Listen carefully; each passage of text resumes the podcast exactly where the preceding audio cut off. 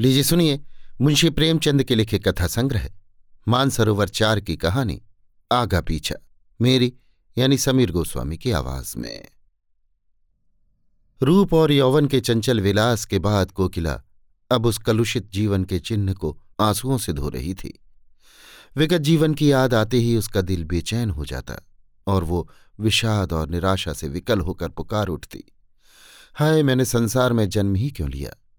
उसने दान और व्रत से उन कालिमाओं को धोने का प्रयत्न किया और जीवन के बसंत की सारी विभूति इस निष्फल प्रयास में लुटा दी। पर यह जागृति क्या किसी महात्मा का वरदान या किसी अनुष्ठान का फल थी?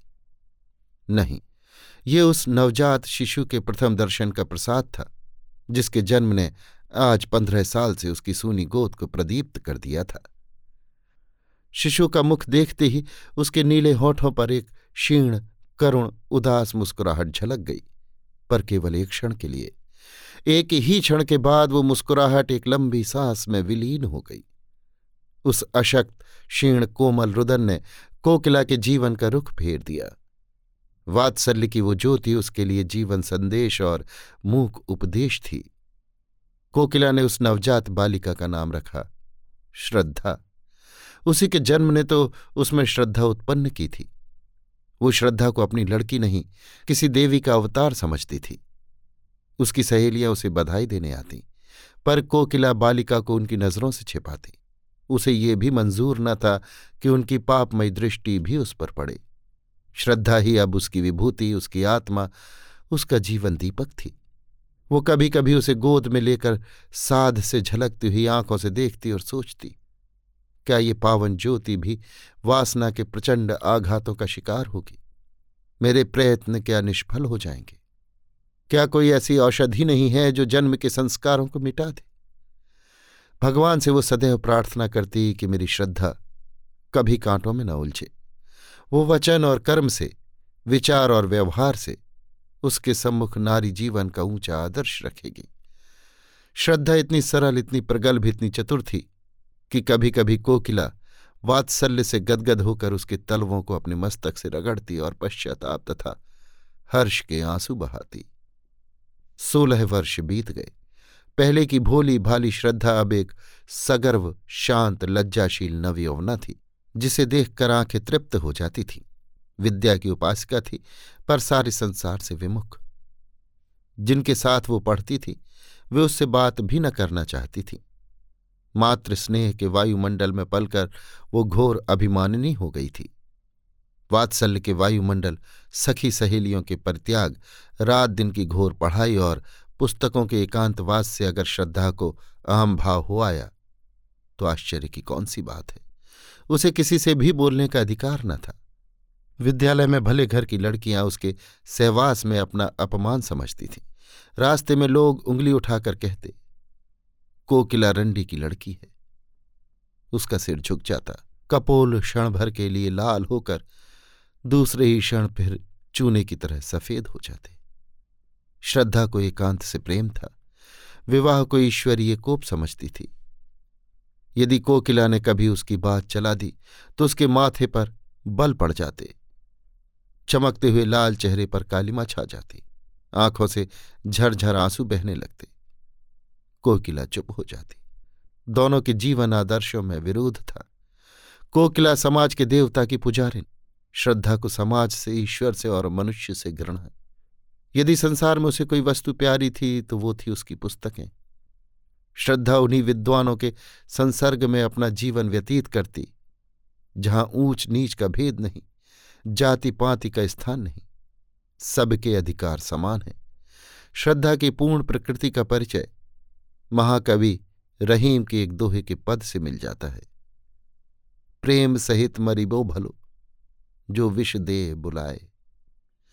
अगर कोई सप्रेम बुलाकर उसे विष दे देता तो वो नत जानू होकर अपने मस्तक से लगा लेती, किंतु अनादर से दिए हुए अमृत की भी उसकी नज़रों में कोई हकीकत न थी। एक दिन कोकिला ने आंखों में आंसू भरकर श्रद्धा से कहा, क्यों मन्नी, सच बताना, तुझे ये लज्जा तो लगती ही होगी कि मैं क्यों इसकी बेटी हुई।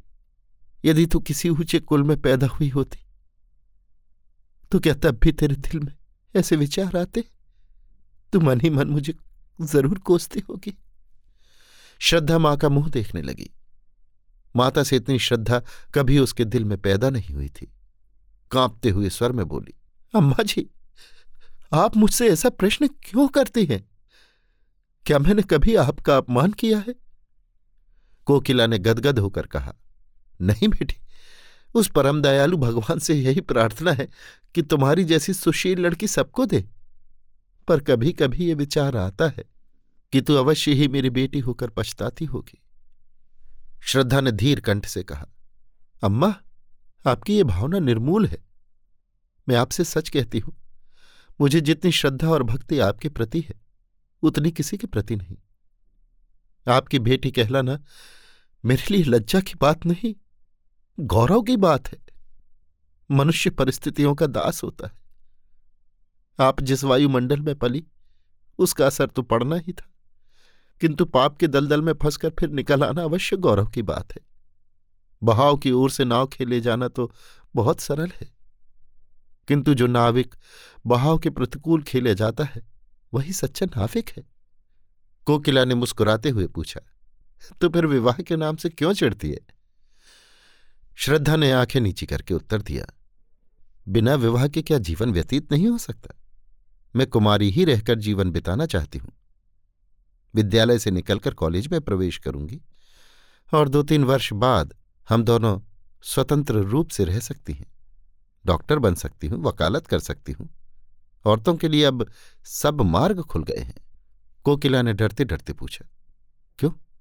क्या तुम्हारे हृदय में कोई दूसरी इच्छा नहीं होती? किसी से प्रेम करने की अभिलाषा तेरे मन में नहीं पैदा होती? श्रद्धा ने एक लंबी सांस लेकर कहा, अम्मा जी, प्रेम विहीन संसार में कौन है? प्रेम मानव जीवन का श्रेष्ठ अंग है। यदि ईश्वर की ईश्वरता कहीं देखने में आती है तो वो केवल प्रेम में।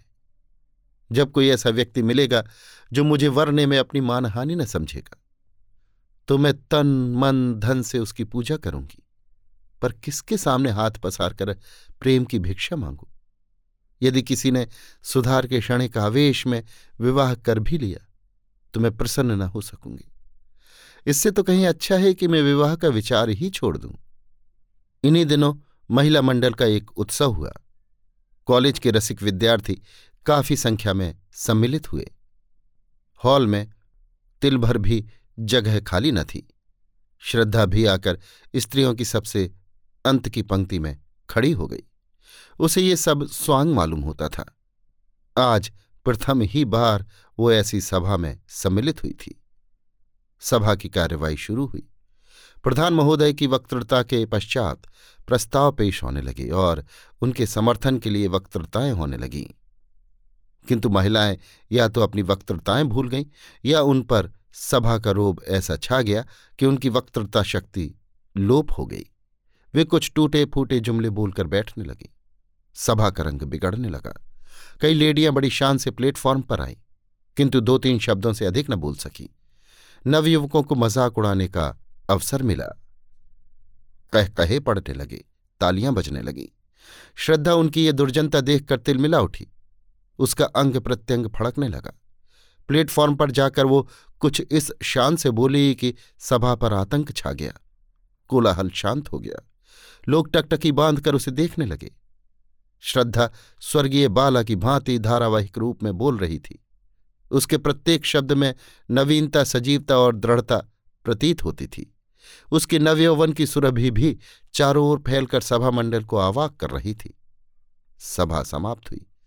लोग टीका टिप्पणी करने लगे। एक ने पूछा, ये स्त्री कौन थी भाई?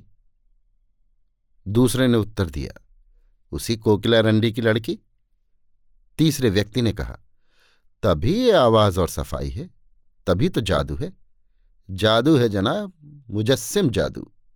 क्यों ना हो, मां भी तो सितम ढाती थी। जब से उसने अपना पेशा छोड़ा, शहर बेजान हो गया। अब मालूम होता है कि ये अपनी मां की जगह लेगी। इस पर एक खद्दरधारी काला नवयुवक बोला, क्या खूब कदरदानी फरमाई है जनाब ने, वाह।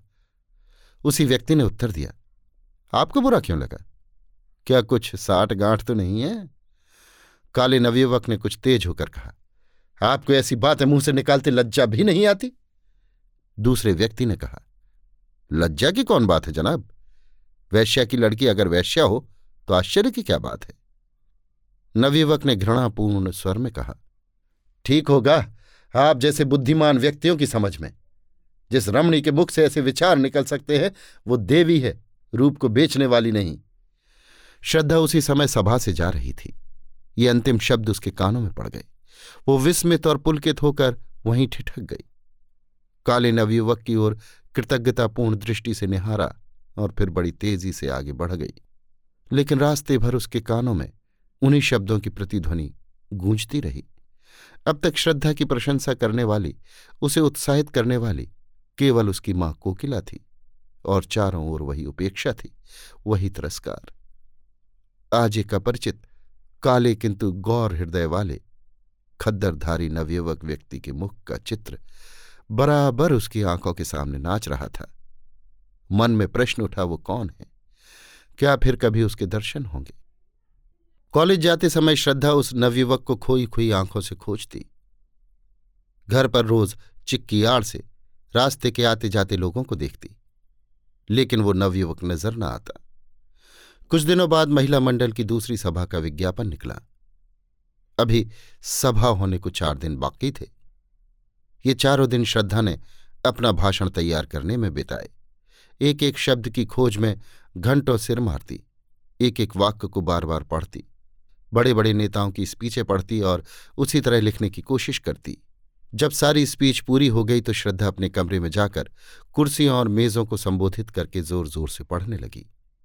भाषण कला के सभी लक्षण जमा हो गए थे। उपसंहार तो इतना सुंदर था कि उसे अपने ही मुख से सुनकर वो मुग्ध हो गई। इसमें कितना संगीत था, कितना आकर्षण, कितनी क्रांति। सभा का दिन आ पहुंचा। श्रद्धा मन ही मन भयभीत होती हुई सभा मंडप में घुसी। हॉल भरा हुआ था और पहले दिन से भी अधिक भीड़ थी। श्रद्धा को देखते ही जनता ने तालियां पीटकर उसका स्वागत किया। कोलाहल होने लगा और सभी एक स्वर में चिल्ला उठे, आप अपनी वक्तृता शुरू करें। श्रद्धा ने मंच पर आकर एक उड़ती हुई निगाह से जनता की ओर देखा। वो काला नवयुवक जगह न मिलने के कारण अंतिम पंक्ति में खड़ा हुआ था। श्रद्धा के दिल में गुदगुदी सी होने लगी। उसने कांपते हुए स्वर में अपनी वक्तृता शुरू की। उसकी नज़रों में सारा हाल पुतलियों से भरा हुआ था। अगर कोई जीवित मनुष्य था तो वही सबसे पीछे खड़ा हुआ काला नवयुवक। उसका मुख उसी की ओर था। वो उसी से अपने भाषण की दाद मांग रही थी। हीरा परखने की आशा जौहरी से ही की जाती है। आध घंटे तक श्रद्धा के मुख से फूलों की वर्षा होती रही। लोगों को बहुत कम ऐसी वक्तृता सुनने को मिली थी। श्रद्धा जब सभा समाप्त होने पर घर चली तो देखा वही काला नवयुवक उसके पीछे पीछे तेजी से चला आ रहा है। श्रद्धा को ये मालूम था कि लोगों ने उसका भाषण बहुत पसंद किया है, लेकिन इस नवयुवक की राय सुनने का अवसर उसे नहीं मिला था। उसने अपनी चाल धीमी कर दी। दूसरे ही क्षण वो नवयुवक उसके पास पहुंच गया। दोनों कई कदम चुपचाप चलते रहे। अंत में नवयुवक ने झिझकते हुए कहा, आज तो आपने कमाल कर दिया। श्रद्धा ने प्रफुल्लता के स्रोत को दबाते हुए कहा, धन्यवाद, ये आपकी कृपा है। नवयुवक ने कहा, मैं किस लायक हूं? मैं ही नहीं, सारी सभा सिर धुन रही थी। श्रद्धा, क्या आपका शुभ स्थान यही है? नवयुवक, जी हाँ, यहां मैं एमए में पढ़ रहा हूं।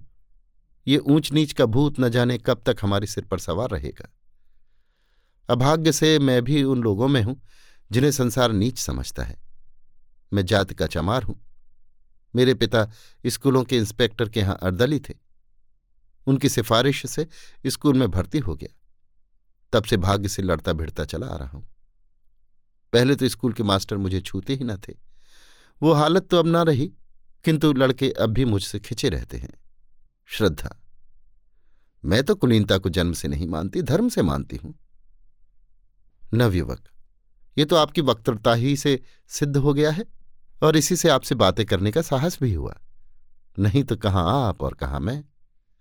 श्रद्धा ने अपनी आंखें नीची करके कहा, शायद आपको मेरा हाल मालूम नहीं। नवयुवक, बहुत अच्छी तरह मालूम है।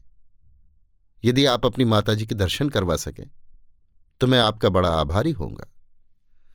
वो आपसे मिलकर बड़ी प्रसन्न होगी। शुभ नाम? मुझे भगत राम कहते हैं।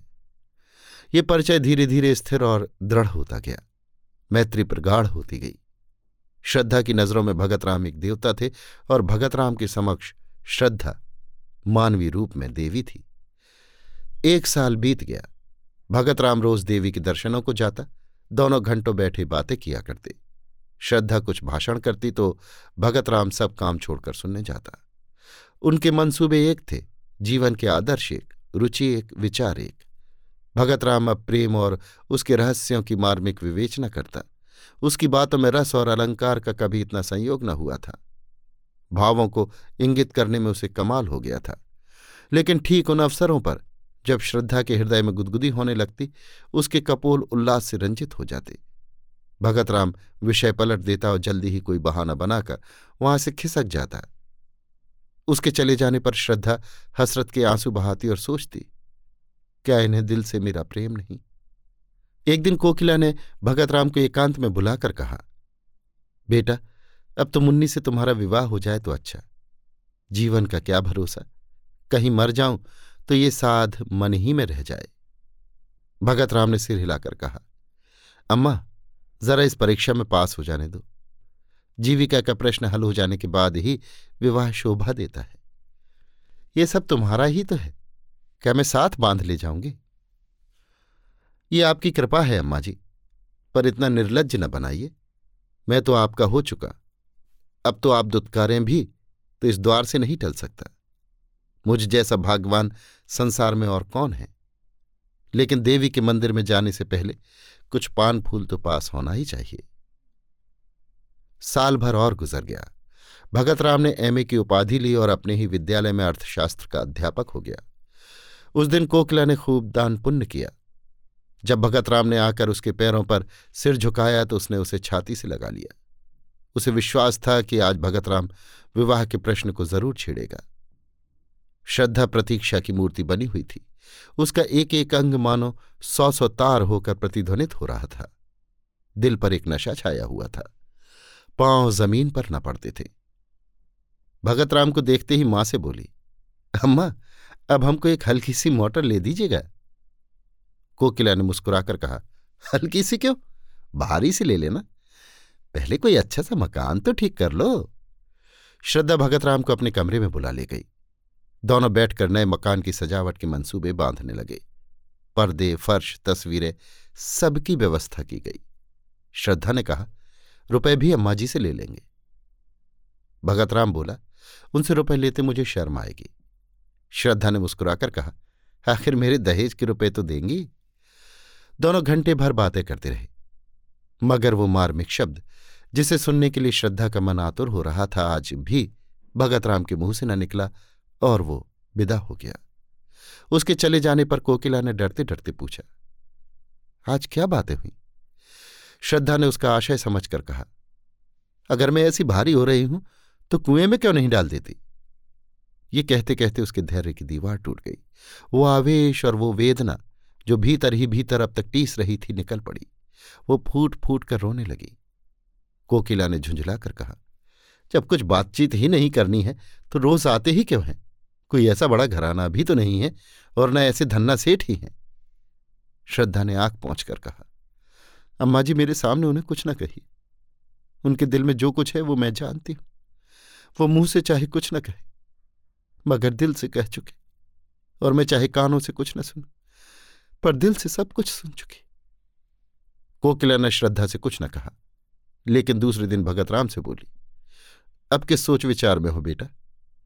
भगत राम ने सिर खुजलाते हुए कहा, अम्मा जी, मैं तो हाजिर हूं, लेकिन घरवाले किसी तरह राजी नहीं होते। जरा फुर्सत मिले तो घर जाकर उन्हें राजी कर लूं। माँ बाप को नाराज करना भी तो अच्छा नहीं। कोकिला कुछ जवाब न दे सकी। भगत राम के माँ बाप शहर से दूर रहते थे। यही एक उनका लड़का था। उनकी सारी उमंगें उसी के विवाह पर अवलंबित थीं। उन्होंने कई बार उसकी शादी तय की, पर भगत राम बार बार यही कहकर निकल जाता कि जब तक नौकर न हो जाऊंगा विवाह न करूंगा। अब वो नौकर हो गया था, इसलिए दोनों माघ के एक ठंडे प्रातःकाल में लदे फदे भगतराम के मकान पर आ पहुंचे। भगतराम ने दौड़कर उनकी पदधूलि ली और कुशल आदि पूछने के बाद कहा, आप लोगों ने इस झाड़े पाले में क्यों तकलीफ की, मुझे बुला लिया होता। चौधरी ने अपनी पत्नी की ओर देखकर कहा, सुनती हो बच्चा की अम्मा, जब बुलाते हैं तो कहते हैं इम्तिहान है, ये है, वो है, जब आ गए तो कहता है बुलाया क्यों नहीं। तुम्हारा विवाह ठीक हो गया है, अब 1 महीने की छुट्टी लेकर हमारे साथ चलना होगा, इसीलिए हम दोनों आए हैं। चौधरायन, हमने कहा कि बिना गए काम नहीं चलेगा, तो आज ही दरखास्त दे दो, लड़की बड़ी सुंदर है, पढ़ी लिखी, अच्छी कुल की है। भगतराम ने लजाते हुए कहा, मेरा विवाह तो यहीं एक जगह लगा हुआ है, अगर आप लोग राजी हों तो कर लूं। चौधरी, इस शहर में हमारी बिरादरी का कौन है, काहे बच्चा की अम्मा। चौधरायन, यहां हमारी बिरादरी का तो कोई नहीं है। भगतराम, माँ बेटी हैं, घर में रुपया भी है, लड़की ऐसी है कि तुम लोग देखकर खुश हो जाओगे, मुफ्त में शादी हो जाएगी। चौधरी, क्या लड़की का बाप मर गया है, उसका क्या नाम था, कहाँ का रहने वाला है, कुल मर्जात कैसा है, जब तक ये सारी बातें मालूम न हो जाए तब तक ब्याह कैसे हो सकता है, क्यों बच्चा की अम्मा। चौधरायन, हाँ, बिना इन बातों का पता लगाए कैसे हो सकता है। भगतराम ने कोई जवाब नहीं दिया। चौधरी, यहाँ किस महल्ले में रहती है माँ बेटी।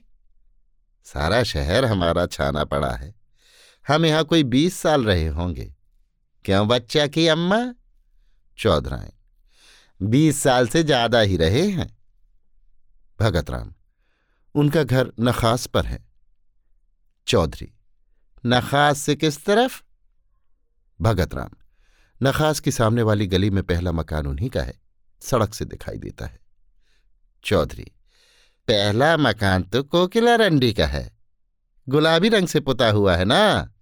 भगतराम ने झेपते हुए कहा, जी हाँ, वही मकान है।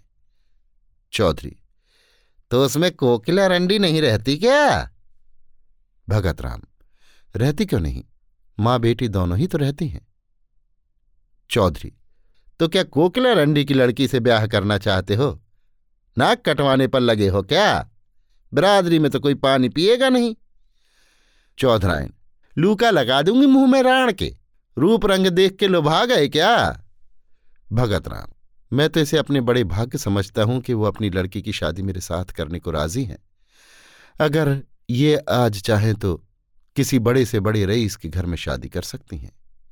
चौधरी, रईस उससे ब्याह न करेगा, रख लेगा, तुम्हें भगवान समाई दे तो 1 नहीं 4 रखो, मर्दों के लिए कौन रोक है, लेकिन जो ब्याह के लिए कहो तो ब्याह वही है जो बिरादरी में हो।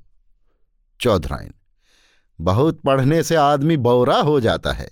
चौधरी, हम तो गंवारा आदमी हैं, पर नहीं समझ में आता तुम्हारी ये नीयत कैसे हुई, रंडी की बेटी चाहे इन्नर की परी हो तो भी रंडी की बेटी है, हम तुम्हारा विवाह वहां न होने देंगे, अगर तुमने विवाह किया तो हम दोनों तुम्हारे ऊपर जान दे देंगे, इतनी अच्छी तरह से समझ लेना, क्यों बच्चा की अम्मा। चौधरायन, ब्याह कर लेंगे, जैसे हंसी ठट्ठा है, झाड़ू मार के भगा दूंगी राण को, अपनी बेटी अपने घर में रखे। भगतराम, अगर आप लोगों की आज्ञा नहीं है तो मैं विवाह नहीं करूंगा, मगर मैं किसी दूसरी औरत से भी विवाह न करूंगा।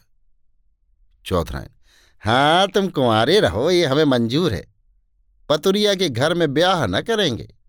भगतराम ने आपकी झुंझला कर कहा, आप उसे बार बार पतुरिया क्यों कहती है, किसी जमाने में ये उसका पेशा रहा होगा, आज दिन वो जितने आचार विचार से रहती है शायद ही कोई और रहती हो, ऐसा पवित्र आचरण तो मैंने आज तक देखा ही नहीं। भगतराम का सारा यत्न विफल हो गया। चौधरायन ने ऐसी जिद पकड़ी कि जौ भर भी अपनी जगह से न टली। रात को जब भगतराम अपने प्रेम मंदिर में पहुंचा तो उसका चेहरा उतरा हुआ था, एक एक अंग से निराशा टपक रही थी। श्रद्धा रास्ता देखती हुई घबरा रही थी कि आज इतनी रात तक आए क्यों नहीं, उन्हें क्या मालूम कि मेरे दिल की क्या हालत हो रही है, यार दोस्तों से छुट्टी मिलेगी तो भूल कर इधर भी आ जाएंगे।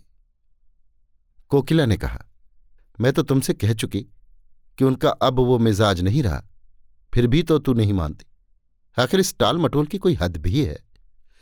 श्रद्धा ने दुखित होकर कहा, अम्मा जी, मैं आपसे 1000 बार विनय कर चुकी हूं कि चाहे लौकिक रूप में कुमारी ही क्यों न रहूं, लेकिन हृदय से उनकी ब्याहिता हो चुकी।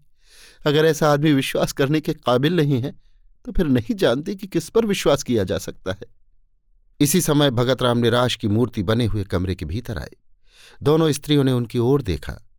कोकिला की आंखों में शिकायत थी और श्रद्धा की आंखों में वेदना। कोकिला की आंखें कह रही थीं, ये क्या तुम्हारे रंग ढंग हैं। श्रद्धा की आंखें कह रही थीं, इतनी निर्दयता। भगतराम ने धीमे वेदनापूर्ण स्वर में कहा, आप लोगों को आज बहुत देर तक मेरी राह देखनी पड़ी, मगर मैं मजबूर था। घर से अम्मा और दादा आए हुए हैं, उन्हीं से बातें कर रहा था। कोकिला बोली, घर पर तो सब कुशल है ना? भगतराम ने सिर झुकाए हुए कहा, जी हां, सब कुशल है। मेरे विवाह का मसला पेश था। पुराने ख्याल के आदमी हैं, किसी तरह भी राजी नहीं होते। कोकिला का मुख तमतमा उठा। बोली, हां क्यों राजी होंगे, हम लोग उनसे भी नीच है ना। लेकिन जब तुम उनकी इच्छा के दास थे तो तुम्हें उनसे पूछ कर यहां आना जाना चाहिए था। इस तरह हमारा अपमान करके तुम्हें क्या मिला? यदि मुझे मालूम होता कि तुम अपने माँ बाप के इतने गुलाम हो तो ये नौबत ही काहे को आती। श्रद्धा ने देखा कि भगतराम की आंखों से आंसू गिर रहे हैं। विनीत भाव से बोली, अम्मा जी, माँ बाप की मर्जी का गुलाम होना कोई पाप नहीं है। अगर मैं आपकी उपेक्षा करूं तो क्या आपको दुख ना होगा? यही हाल उन लोगों का भी तो होगा। श्रद्धा ये कहती हुई अपने कमरे की ओर चली और इशारे से भगतराम को भी बुलाया। कमरे में बैठकर दोनों कई मिनट तक पृथ्वी की ओर ताकते रहे। किसी में भी साहस न था कि उस सन्नाटे को तोड़े। अंत में भगतराम ने पुरुषोचित वीरता से काम लिया और कहा, श्रद्धा, इस समय मेरे हृदय के भीतर तुमुल युद्ध हो रहा है। मैं शब्दों में अपनी दशा बयान नहीं कर सकता। जी चाहता है कि विष खाकर जान दे दूं। तुमसे अलग रहकर जीवित नहीं रह सकता, केवल तड़प सकता हूं। मैंने न जाने उनकी कितनी खुशामद की, कितना रोया, कितना गिड़गिड़ाया, लेकिन दोनों अपनी बातों पर अड़े रहे। बार बार यही कहते रहे कि अगर ये ब्याह होगा तो हम दोनों तुम पर अपनी जान दे देंगे। उन्हें मेरी मौत मंजूर है, लेकिन तुम मेरे हृदय की रानी बनो, ये मंजूर नहीं। श्रद्धा ने सांत्वना देते हुए कहा, प्यारे, मुझसे उनका घृणा करना उचित है। पढ़े लिखे आदमियों में ही ऐसे कितने निकलेंगे। इसमें उनका कोई दोष नहीं। मैं सवेरे उनके दर्शन करने जाऊंगी, शायद मुझे देखकर उनका दिल पिघल जाए। मैं हर तरह से उनकी सेवा करूंगी, उनकी धोतियां धोऊंगी, उनके पैर दाबा करूंगी। मैं वो सब करूंगी जो उनकी मनचाही बहू करती। इसमें लज्जा की कौन बात है। उनके तलवे सहलाऊंगी, भजन गाकर सुनाऊंगी। मुझे बहुत से देहाती गीत आते हैं। अम्मा जी के सिर के सफ़ेद बाल चुनूंगी। मैं दया नहीं चाहती, मैं तो प्रेम की चेरी हूं। तुम्हारे लिए मैं सब कुछ करूंगी, सब कुछ। भगतराम को ऐसा मालूम हुआ मानो उसकी आंखों की ज्योति बढ़ गई है, अथवा शरीर में कोई दूसरी ज्योतिर्मय आत्मा आ गई है। उसके हृदय का सारा अनुराग, सारा विश्वास, सारी भक्ति आंखों से उमड़ श्रद्धा के पैरों की ओर चाहती हुई मालूम हुई, मानो किसी घर से नन्हे नन्हे लाल कपोल वाले, रेशमी कपड़ों वाले, घुंघराले बालों वाले बच्चे हंसते हुए निकलकर खेलने जा रहे हों। चौधरी और चौधराइन को शहर में आए हुए 2 सप्ताह बीत गए। वे रोज जाने के लिए कमर कसते, लेकिन फिर रह जाते। श्रद्धा उन्हें जाने न देती। सवेरे जब उनकी आंखें खुलती तो श्रद्धा उनके स्नान के लिए पानी तपाती हुई होती। चौधरी को अपना हुक्का भरा हुआ मिलता। वे लोग ज्यों ही नहाकर उठते, श्रद्धा उनकी धोती छांटने लगती। दोनों उसकी सेवा और अविरत परिश्रम देखकर दंग रह जाते। ऐसी सुंदर, ऐसी मधुरभाषिणी, ऐसी हंसमुख और चतुर रमणी चौधरी ने इंस्पेक्टर साहब के घर में भी न देखी थी। चौधरी को वो देवी मालूम होती थी और चौधराइन को लक्ष्मी। दोनों श्रद्धा की सेवा और अटल प्रेम पर आश्चर्य करते थे, किंतु तो भी कलंक और बिरादरी का प्रश्न उनके मुंह पर मुहर लगाए हुए था। 15वें दिन जब श्रद्धा 10 बजे रात को अपने घर चली गई तो चौधरी ने चौधराइन से कहा, लड़की तो साक्षात लक्ष्मी है। चौधराइन, जब मेरी धोती छाटने लगती है तो मैं मारे लाज के कट जाती हूं। हमारी तरह तो इसकी लौंडी होगी। चौधरी, फिर क्या सलाह देती हो? अपनी बिरादरी में तो ऐसी सुघर लड़की मिलने की नहीं। चौधराइन, राम का नाम लेकर ब्याह करो, बहुत होगा रोटी पड़ जाएगी। 5 बीसी में तो रोटी होती है, कौन 56 टके लगते हैं। पहले हमें शंका होती थी कि पतुरिया की लड़की न जाने कैसी हो कैसी ना हो, पर अब सारी शंका मिट गई। चौधरी, जब बातें करती है तो मालूम होता है मुंह से फूल झड़ते हैं। चौधरायन, मैं तो उसकी मां को बखानती हूं जिसकी कोख से ऐसी लक्ष्मी जन्मी। चौधरी, कल चलो कोकिला से मिलकर सब ठीक ठाक कराए। चौधरायन, मुझे तो उसके घर जाते शर्म आती है, वो रानी बनी बैठी होगी, मैं तो उसकी लौंडी मालूम होऊंगी। चौधरी, तो फिर पाउडर मंगाकर मुंह में पोत लो, गोरी हो जाओगी। इंस्पेक्टर साहब की मैम भी तो रोज पाउडर लगाती थी, रंग तो सांवला था पर जब पाउडर लगा लेती तो मुंह चमकने लगता था। चौधरायन, हंसी करोगे तो गाली दूंगी। हाँ, काली चमड़ी पर कोई रंग चढ़ता है जो पाउडर चढ़ जाएगा। तुम तो सचमुच उसके चौकीदार से लगोगे। चौधरी, तो कल मुंह अंधेरे चल दें, अगर कहीं श्रद्धा आ गई तो फिर गला न छोड़ेगी। बच्चा से कह देंगे पंडित जी साइत मिति सब ठीक कर लो। फिर हंसकर कहा, उन्हें तो आप ही जल्दी होगी। चौधरायन भी पुराने दिन याद करके मुस्कुराने लगी। चौधरी और चौधरायन का मत पाकर कोकिला विवाह का आयोजन करने लगी। कपड़े बनवाए जाने लगे, बर्तनों की दुकानें छानी जाने लगी और गहनों के लिए सुनार के पास ऑर्डर जाने लगे। लेकिन ना मालूम क्यों भगतराम के मुख पर प्रसन्नता का चिन्ह तक न था। श्रद्धा के यहाँ नित्य की भांति जाता, किंतु उदास कुछ भूला हुआ सा बैठा रहता। घंटों आत्म विस्मृति की अवस्था में शून्य दृष्टि से आकाश अथवा पृथ्वी की ओर देखा करता। श्रद्धा उसे अपने कीमती कपड़े और जड़ाऊ गहने दिखलाती। उसके अंग प्रत्यंग से आशाओं की स्फूर्ति छलकी पड़ती थी। इस नशे में वो भगतराम की आंखों में छिपे हुए आंसुओं को न देख पाती थी। इधर चौधरी भी तैयारियां कर रहे थे, बार बार शहर आते और विवाह के सामान मोल ले जाते। भगतराम के स्वतंत्र विचार वाले मित्र उसके भाग्य पर ईर्ष्या करते थे। अप्सरा जैसी सुंदर स्त्री, कारों के खजाने जैसी दौलत, दोनों साथ ही किसे मैसर होते हैं। किंतु वो जो मित्रों की ईर्ष्या, कोकिला की प्रसन्नता, श्रद्धा की मनोकामना और चौधरी और चौधराइन के आनंद का कारण था, छिप छिप कर रोता था। अपने जीवन से दुखी था, चिराग तले अंधेरा छाया हुआ था। इस छिपे हुए तूफान की किसी को खबर न थी जो उसके हृदय में हाहाकार मचा रहा था। ज्यों-ज्यों विवाह का दिन समीप आता था, भगतराम की बनावटी उमंग भी ठंडी पड़ती थी।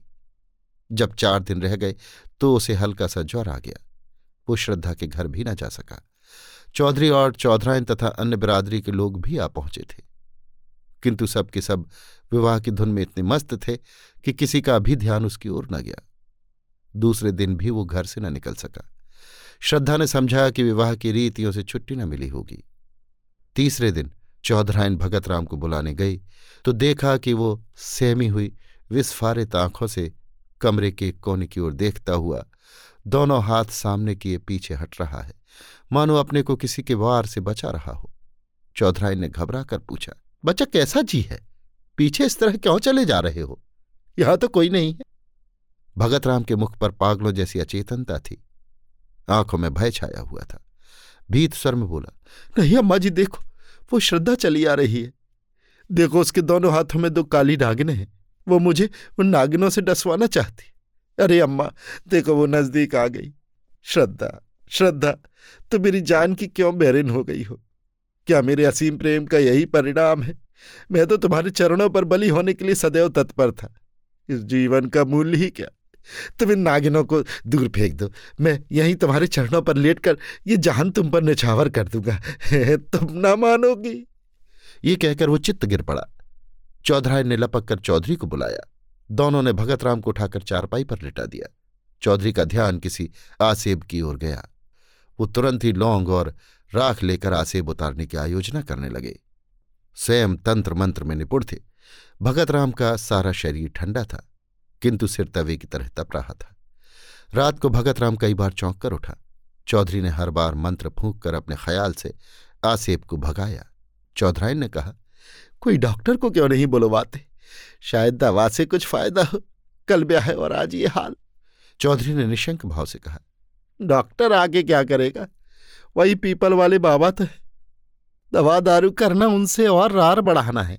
रात जाने दो, सवेरा होते ही 1 बकरा और 1 बोतल दारू उनकी भेंट की जाएगी। बस और कुछ करने की जरूरत नहीं। डॉक्टर बीमारी की दवा करता है कि हवा बयार की। बीमारी उन्हें कोई नहीं, कुल के बाहर ब्याह करने ही से देवता लोग रूठ गए हैं। सवेरे चौधरी ने एक बकरा मंगवाया। स्त्रियां गाती बजाती हुई देवी के चौतरे की ओर चली। जब लोग लौट कर आए तो देखा कि भगत राम की हालत खराब है। उसकी नाड़ी धीरे धीरे बंद हो रही थी। मुख पर मृत्यु विभीषिका की छाप थी। उसके दोनों नेत्रों से आंसू बहकर गालों पर ढुलक रहे थे, मानो अपूर्ण इच्छा का अंतिम संदेश निर्दय संसार को सुना रहे हो। जीवन का कितना वेदनापूर्ण दृश्य था। आंसू की दो बूंदें। अब चौधरी घबराए। तुरंत ही कोकिला को खबर दी। एक आदमी डॉक्टर के पास भेजा। डॉक्टर के आने में तो देर थी, वो भगत राम के मित्रों में से थे, किंतु कोकिला और श्रद्धा आदमी के साथ ही आ पहुंची। श्रद्धा भगत राम के सामने आकर खड़ी हो गई। आंखों से आंसू बहने लगे। थोड़ी देर में भगत राम ने आंखें खोल दी और श्रद्धा की ओर देखकर बोले, तुम आ गई श्रद्धा, मैं तुम्हारी ही राह देख रहा था। ये अंतिम प्यार लो, आज ही सब आगा पीछा का अंत हो जाएगा, जो आज से 3 वर्ष पूर्व आरंभ हुआ था। इन 3 वर्षों में मुझे जो आत्मिक यंत्रणा मिली है, हृदय ही जानता है। तुम वफा की देवी हो, लेकिन मुझे रह रहकर यह भ्रम होता था, क्या तुम खून के असर का नाश कर सकती हो? क्या तुम एक ही बार अपनी परंपरा की लीद छोड़ सकोगी? क्या तुम जन्म के प्राकृतिक नियमों को तोड़ सकोगी? इन भ्रमपूर्ण विचारों के लिए शोक न करना। मैं तुम्हारी योग्य न था, किसी प्रकार भी, और कभी भी तुम्हारे जैसा महान हृदय न बन सका। हाँ, इस भ्रम के वश में पड़कर संसार से मैं अपनी इच्छाएं बिना पूर्ण किए ही जा रहा हूं। तुम्हारे अगाध निष्कपट निर्मल प्रेम की स्मृति सदैव ही मेरे साथ रहेगी। किंतु हाय अफसोस। कहते कहते भगत राम की आंखें फिर बंद हो गईं। श्रद्धा के मुख पर गाढ़ी लालिमा दौड़ गई। उसके आंसू सूख गए। झुकी हुई गर्दन तन गई। माथे पर बल पड़ गए। आंखों में आत्माभिमान की झलक आ गई। वो क्षण भर वहां खड़ी रही और दूसरे ही क्षण नीचे आकर अपनी गाड़ी में बैठ गई। कोकिला उसके पीछे पीछे दौड़ी हुई आई और बोली, बेटी, ये क्रोध करने का अवसर नहीं है। लोग अपने दिल में क्या कहेंगे? उनकी दशा बराबर बिगड़ती ही जाती है। तुम्हारे रहने से बुढ़ों को ढांढस बंधा रहेगा। श्रद्धा ने कुछ उत्तर न दिया। कोचवान से कहा, घर चलो। हार कर कोकिला भी गाड़ी में बैठ गई। असह्य शीत पड़ रहा था। आकाश में काले बादल छाए हुए थे। शीतल वायु चल रही थी। माघ के अंतिम दिवस थे। वृक्ष पेड़ पौधे भी शीत से अकड़े हुए थे। दिन के 8 बज गए थे। अभी तक लोग रजाई के भीतर मुंह लपेटे हुए लेटे थे, लेकिन श्रद्धा का शरीर पसीने से भीगा हुआ था। ऐसा मालूम होता था कि सूर्य की सारी उष्णता उसके शरीर की रंगों में घुस गई है।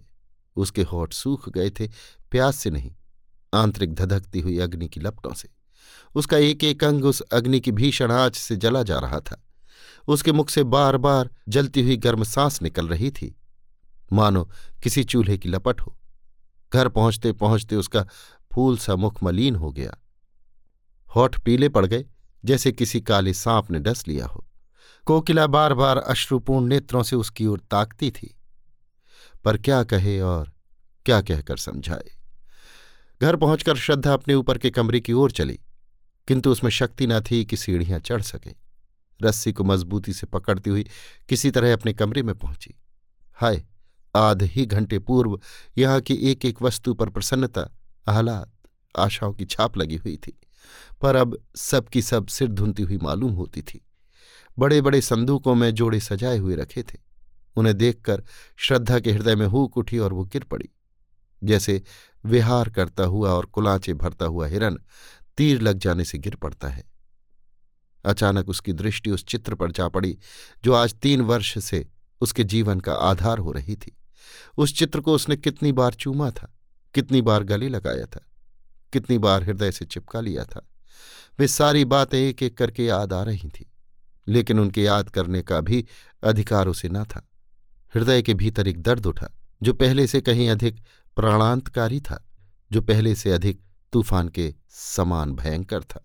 हाय, उस मरने वाले के दिल को उसने कितनी यंत्रणा पहुंचाई। भगत राम के अविश्वास का ये जवाब, ये प्रत्युत्तर कितना रोमांचकारी और हृदय विदारक था। हाय, वो कैसे ऐसी निठुर हो गई। उसका प्यारा उसकी नज़रों के सामने दम तोड़ रहा था। उसके लिए, उसकी सांत्वना के लिए एक शब्द भी मुंह से न निकला। यही तो खून का असर है, इसके अतिरिक्त तो हो ही क्या सकता था। आज पहली बार श्रद्धा को कोकिला की बेटी होने का पछतावा हुआ। वो इतनी स्वार्थरत, इतनी हृदयहीन है, आज ही उसे मालूम हुआ। वो त्याग, वो सेवा, वो चादर्श जिस पर उसे घमंड था, ढहकर श्रद्धा के सामने गिर पड़ा। वो अपनी ही दृष्टि में अपने को हे समझने लगी। उस स्वर्गीय प्रेम का ऐसा नैराश्यपूर्ण उत्तर वैश्या की पुत्री के अतिरिक्त और कौन दे सकता है। श्रद्धा उसी समय कमरे से बाहर निकलकर वायु वेग से सीढ़ियां उतरती हुई नीचे पहुंची और भगत राम के मकान की ओर दौड़ी। वो आखिरी बार उससे गले मिलना चाहती थी, अंतिम बार उसके दर्शन करना चाहती थी। वो अनंत प्रेम के कठिन बंधनों को निभाएगी और अंतिम श्वास तक उसी की ही बनकर रहेगी। रास्ते में कोई सवारी न मिली। श्रद्धा थकी जा रही थी, सिर से पांव तक पसीने से नहाई हुई थी। ना मालूम कितनी बार वो ठोकर खाकर गिरी और फिर उठकर दौड़ने लगी। उसके घुटनों से रक्त निकल रहा था, साड़ी कई जगह से फट गई थी, मगर उस वक्त अपने तन बदन की सुध तक न थी। उसका एक एक रोआ सहस्त्र कंठ हो होकर ईश्वर से प्रार्थना कर रहा था कि उस प्रातःकाल के दीपक की लौ थोड़ी देर और बची रहे। उसके मुंह से एक बार श्रद्धा का शब्द सुनने के लिए उसकी अंतरात्मा कितनी व्याकुल हो रही थी। केवल यही एक शब्द सुनकर फिर उसकी कोई भी इच्छा पूर्ण न रह जाएगी। उसकी सारी आशाएं सफल हो जाएंगी, सारी साध पूर्ण हो जाएगी। श्रद्धा को देखते ही चौधरायन ने दौड़कर उसका हाथ पकड़ लिया और रोती हुई बोली, बेटी तुम कहाँ चली गई थी? दो बार तुम्हारा नाम लेकर पुकार चुके। श्रद्धा को ऐसा मालूम हुआ मानो उसका कलेजा फटा जा रहा है। उसकी आंखें पथरा गई। उसे ऐसा मालूम होने लगा कि वो अगाध अथाह समुद्र की भंवर में पड़ गई है। उसने कमरे में जाते ही भगत राम के ठंडे पैरों पर सिर रख दिया और उसे आंखों के गर्म पानी से धोकर गर्म करने का उपाय करने लगी। यही उसकी सारी आशाओं और कुछ अरमानों की समाधि थी। भगत राम ने आंखें खोलकर कहा, क्या तुम हो श्रद्धा? मैं जानता था कि तुम आओगी, इसीलिए अभी तक प्राण अवशेष थे। जरा मेरे हृदय पर अपना सिर रख दो। हां, मुझे अब विश्वास हो गया है कि तुमने मुझे क्षमा कर दिया। जी डूब रहा है, तुमसे कुछ मांगना चाहता हूं, पर किस मुंह से मांगू? जब जीते जी न मांग सका तो अब क्या है। हमारी अंतिम घड़ियां किसी अपूर्ण साध को अपने हेय के भीतर छिपाए हुए होती हैं। मृत्यु पहले हमारी सारी ईर्ष्या, सारा भेदभाव, सारा द्वेष नष्ट करती है। जिनकी सूरत से हमें घृणा होती है, उनसे फिर वही पुराना सौहार्द, पुरानी मैत्री करने के लिए, उनको गले लगाने के लिए हम उत्सुक हो जाते हैं। जो कुछ कर सकते थे और ना कर सके, उसी की एक साध रह जाती है। भगत राम ने उखड़े हुए विषादपूर्ण स्वर में अपने प्रेम की पुनरावृत्ति श्रद्धा के सामने की। उस स्वर्गीय निधि को पाकर वो प्रसन्न हो सकता था, उसका उपयोग कर सकता था, किंतु हाय, आज वो जा रहा है अपूर्ण साधों की स्मृति लिए हुए। हाय रे अभागिन साध! श्रद्धा भगत राम के वक्षस्थल पर झुकी हुई रो रही थी। भगत राम ने सिर उठाकर उसके मुरझाए हुए, आंसुओं से धोए हुए स्वच्छ कपोलों को चूम लिया। मरती हुई साध की वो अंतिम हंसी थी। भगत राम ने अवरुद्ध कंठ से कहा, ये हमारा और तुम्हारा विवाह है श्रद्धा, ये मेरी अंतिम भेंट है। ये कहते हुए उसकी आंखें हमेशा के लिए बंद हो गईं। साध भी मरकर गिर पड़ी। श्रद्धा की आंखें रोते रोते लाल हो रही थीं। उसे ऐसा मालूम हुआ मानो भगत राम उसके सामने प्रेमालिंगन का संकेत करते हुए मुस्कुरा रहे हैं। वो अपनी दशा, काल, स्थान सब भूल गई। जख्मी सिपाही अपनी जीत का समाचार पाकर अपना दर्द, अपनी पीड़ा भूल जाता है। क्षण भर के लिए मौत भी हे हो जाती है। श्रद्धा का भी यही हाल हुआ। वो भी अपना जीवन प्रेम की निठुर वेदी पर उत्सर्ग करने के लिए तैयार हो गई, जिस पर लैला, मजनू, शीरें और फरहाद नहीं, हजारों ने अपनी बलि चढ़ा दी। उसने चुंबन का उत्तर देते हुए कहा, प्यारे, मैं तुम्हारी हूं और सदा तुम्हारी ही रहूंगी। अभी आप सुन रहे थे मुंशी प्रेमचंद के लिखे कथा संग्रह मानसरोवर 4 की कहानी आगा पीछा, मेरी यानी समीर गोस्वामी की आवाज में।